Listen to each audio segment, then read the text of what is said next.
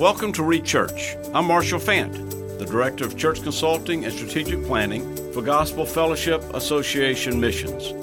My purpose is to encourage pastors and church leaders as you refocus, renew, and revitalize your churches.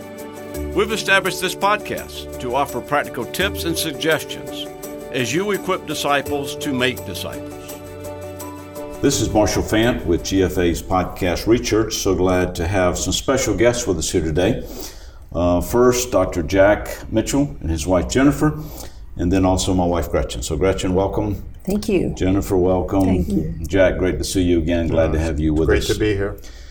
The reason I want to interview uh, Jack and Jennifer and have Gretchen talk to Jennifer about one aspect of the women's side of, of marriage and ministry is because when I think of the Mitchells, I think of the ability for us to, there's a great theology of rest in Scripture, R E S T, that we can rest in the timing of God and the power of God.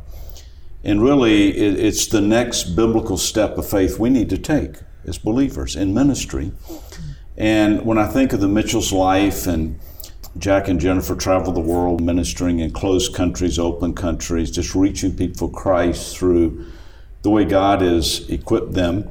I just want you to hear this story. And so, Gretchen, if you would, talk to Jennifer about uh, the aspect of the wife and with a husband who may not know Christ. Yes, Jennifer, uh, how about tell us what it was like for you during those early days when, from what I understand, you believed that your husband was a Christian when you married him, but then it became quite evident afterwards that he did not believe. And so here you were living with an unbelieving husband. Tell me some of the things uh, that happened there and what uh, that was like.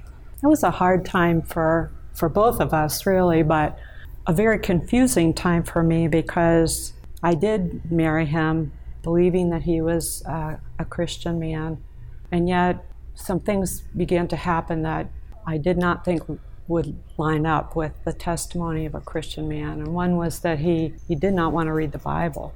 Uh, that was confusing to me because as a new Christian, I couldn't get enough of the Bible. I just wanted to read all the time, and he, he didn't have an interest in that. I kind of thought, well, maybe, you know, he's never been a reader. Maybe that's part of it. Maybe women like to read more than men. You know, I mm-hmm. tried to go through all that. Did not want to go to church. And so, probably it was about a year later that I realized he's probably not saved. And I think that thought had come to me a number of times, but I had just pushed it out of my mind because it was it was too scary of a thought to think about. I didn't know anyone whose husband was not saved. Can I ask a question for you? Yes. So, how old were you, and how old were you, Jack, at this point? Well, I was 24 when we got married, so my wife was a little younger than so that. were you 22. through dental school? I was through dental school. I had, well, I, actually, when we got married, um, I was still in dental school. Yeah. Okay. But when the problems began, I had just finished school. Okay. Okay, so how did you handle that? And what did, what did you do?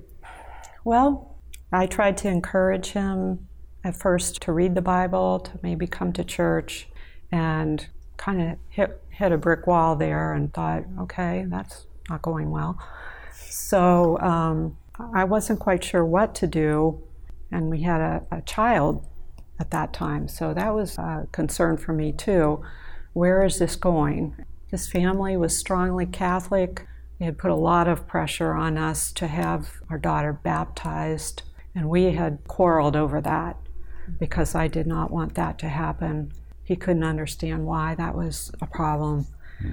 and his family was really pushing that that would happen, and it did end up happening, which was really difficult for me. So when children come into the picture, the difficulties just were multiplied, hmm. and you know, decisions that might not have been such a big deal, now that you're making them over a child, they became a big deal. Right. And, and every day you were making decisions. And because uh, we did not have the same mind in Christ, he always looked at things differently than I did. I looked at things differently than he did. So each decision was an area of conflict. Okay, And so so it- when did things start to change? When did you notice that things were changing, or what happened? Well, it was interesting that I didn't really notice that things were changing, but I think the change had come in me. For 13 years, I had prayed, you know, desperately for God to save my husband and give my kids a Christian father and all of that. I was concerned for his salvation. I was concerned for our family.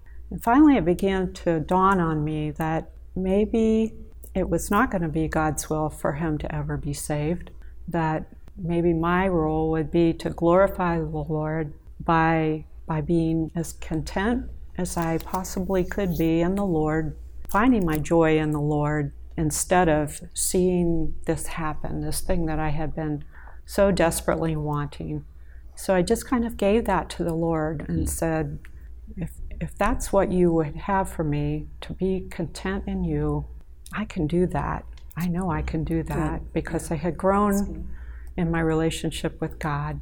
And I said, whatever your will is in this, Lord. And actually, probably was not more than six months after that that he came to me because of a lot of difficulties, and he'll probably go into that in his testimony, and asked me, What does your faith teach? Tell me what you believe. Tell me what the Bible says. So you were praying for how many years? 13 and a half. All right. So, Jack, what brought you to ask her the question of, uh, how'd the question go, Jennifer, again? Something like, Show me in the Bible something about what you believe. Okay. Well, my wife, uh, along the way, she tried to share the gospel with me a number of times, and I had no interest in even listening and. At this time, you're a professional dentist. I mean, you're practicing. Right. You have your practice. You're building all that, right? Right. I had graduated school, dental school, in 1975. We were married in '74, and uh, started my business right away, '75, and was very successful early on, and uh, basically pouring my life mm-hmm. into that. As time went on, my wife had a, a ministry to our children our daughter and our son, and they were saved at a, at a young age. And I found myself not just living with one born again believer, but three. It was terrible. very, very awkward situation, very difficult. My wife had been praying before our son was born that God would direct her to a good church and also that we would be able to uh, Uh, find a, a, bigger place to live. We were living in a one bedroom apartment and already had one child and one on the way. So God directed us. I can say that now that it was God. At the time, I didn't think so, but God directed us to the home we live in today. And six months after we moved in there, they built the church that my wife had been praying for, only like three houses away. So. Wow my wife uh, started attending there with the children, and she was really growing in her faith. And you was, could see that in her life. I could see it in her life, and I was going to say it was good for her, but it was not good for our marriage because she she was more dedicated to to what she believed. I think it strengthened her faith, and uh, made a bigger difference between us. Mm. But it was also something that was obvious to me that she was living her faith. Mm. And no matter the difficulty she was under, she was, I can say it again now, looking back, she was trusting God to work in the situation. And that brought you to Christ.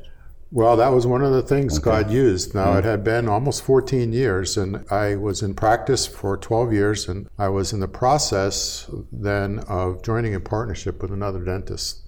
Our goal was to, you know, join our practices together and make more money, essentially, uh, bottom line. And uh, so I was involved with that and spending a lot of money uh, to do that. We purchased the building, renovating the building, and so on. At the same time, I was involved in that. A woman who had been an, an employee of mine was out of work for about a year with a back problem. She came to the, to the conclusion that her problem was was my fault, and she was actually suing me for nine million dollars. Wow. Blaming me for her. Now, back. have you come to Christ at this point, or all this is part of what's this leading is, you to this come is to Christ? leading. This got is leading it, up. So and, you got uh, a praying wife and a suing ex-employee. That's right. And she was suing me for nine million dollars and blaming me for her children's drug problems and her marriage problems and so on. So those two things were really consuming my mind at that time that I was spending all this money. I was being sued for all this money, and the lawsuit was continuing, even though she made up the story. But the thing that really caused me to start to think was that I knew the difficulties in the home. I mean, it was obvious that there were problems there. And I started to think, there's a possibility I could lose my family here. Mm. And if I did, it would be my fault because I was not um, very kind. And so that's the thing that started to worry me, and I didn't know what to do. So these three things were going on, and I, I came to the point in my life where almost, I don't say this in a prideful way, although it is pride, that uh, for the first time I felt like I didn't know the answers. I didn't know what to do. I mean, my life was kind of lined up. I went to college, I, I, got into dental school, I graduated dental school, I had a successful business. Everything was going okay except for this. Mm. And so I didn't know what to do. But as I said, I was observing my wife, and she was living for the Lord in a very difficult situation. Um, I, I will say this, just kind of to back up a little bit. There were two things that affected uh, later my salvation. One is that I believed, as Roman Catholic, I believed that the Bible was true, although I never read it. I believed it was true. And I also didn't want to have anything to do with born again Christians. Hmm. Now, I was living with three of them, so that's kind of difficult. So, anyway, I, I came to my wife, as she said, and I said, You know, could you just share some things in the Bible that talk about what you believe? She had a list of about 200 verses. and uh, I don't know how long she'd been carrying that around, but she pulled out that list. And I can only remember reading one verse. Now, I, I probably read more than one, but it was John 3 3. Hmm. Except a man be born again, he cannot see the kingdom of God.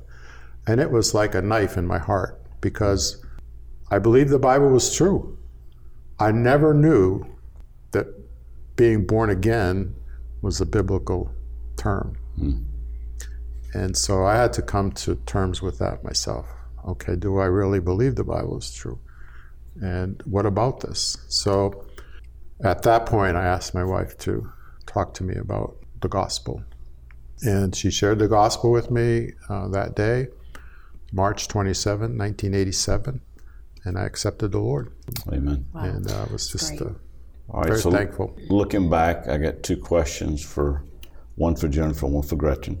Jennifer, if there's a lady listening to this podcast who may not have been praying like 10 years or 15 years or how many ever years, I've forgotten, Jack, how long you said it was. What is your advice to a wife uh, facing a similar situation you faced? You're, you're praying, you're taking God His word, you're living your faith the best you know. Mm but still there's a barrier. Your husband's rejecting the Christ that you love. What advice would you give to her right now? I would try as much as possible not to make that an issue. Okay. And maybe I was wrong in this, but this is the way it seemed that the Lord led me. That um, if there's anything that I could go along with without compromising my relationship with the mm-hmm. Lord, I did that. It might not have been what I wanted in that situation, but I, I just said, let's go with your plan. Okay. I tried to, to go along with whatever he was doing as much as I could. I did not read my Bible in front of him because I knew it irritated him. Mm. I didn't have friends come to the house from church because that bothered him. So if I knew it bothered him, I didn't feel it was right for me to do that if it wasn't absolutely necessary. It's almost provoking, right? Yes. Yeah. So I yeah. tried to minimize sure. all those things, but when it came to two things, I, I would not give in. And one was that I was going to go to church hmm. at least once a week. I was going to bring the kids with me, and I was going to teach them at home. Hmm. Um, at night when I would put them to bed, I would read to them from the Bible and ask them questions and pray with them. And that really, really annoyed him a lot. Mm. But I would not, would not stop that. And sometimes he would be standing outside the door listening to what I was saying. and I knew he was there, and I knew it was not you know, making him happy. But I felt like this was my responsibility before the Lord was yeah. to be faithful to Him with my attendance and my testimony to my kids, and also to instruct them yeah. in, in, the nurture and admonition of the Lord because mm-hmm. they didn't have that if I sure. didn't do that. All right, so, so, Gretchen, I know you've studied Peter's epistle a lot about mm-hmm. those verses there with the wife with an unbelieving husband so, what else would you add to that to encourage ladies that may be listening to this? Well, I think that, and you, you said it well, I think you did exactly right, and that you honored your husband, but you did the right thing. You did the next right thing that you knew God wanted you to do, and you obeyed God above your husband, but you did not dishonor him. And I think that's that's key.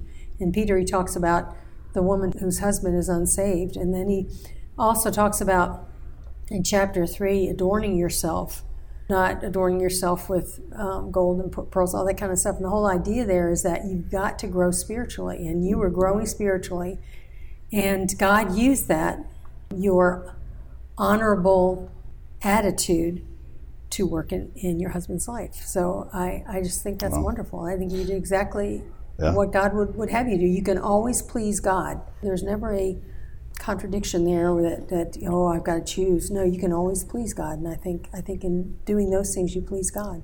Uh, Jack, I had a question for you to wrap it up. How did you tell Jennifer? Did you pray with her? Did you pray when your faith placed in Christ, and then you came home and told her?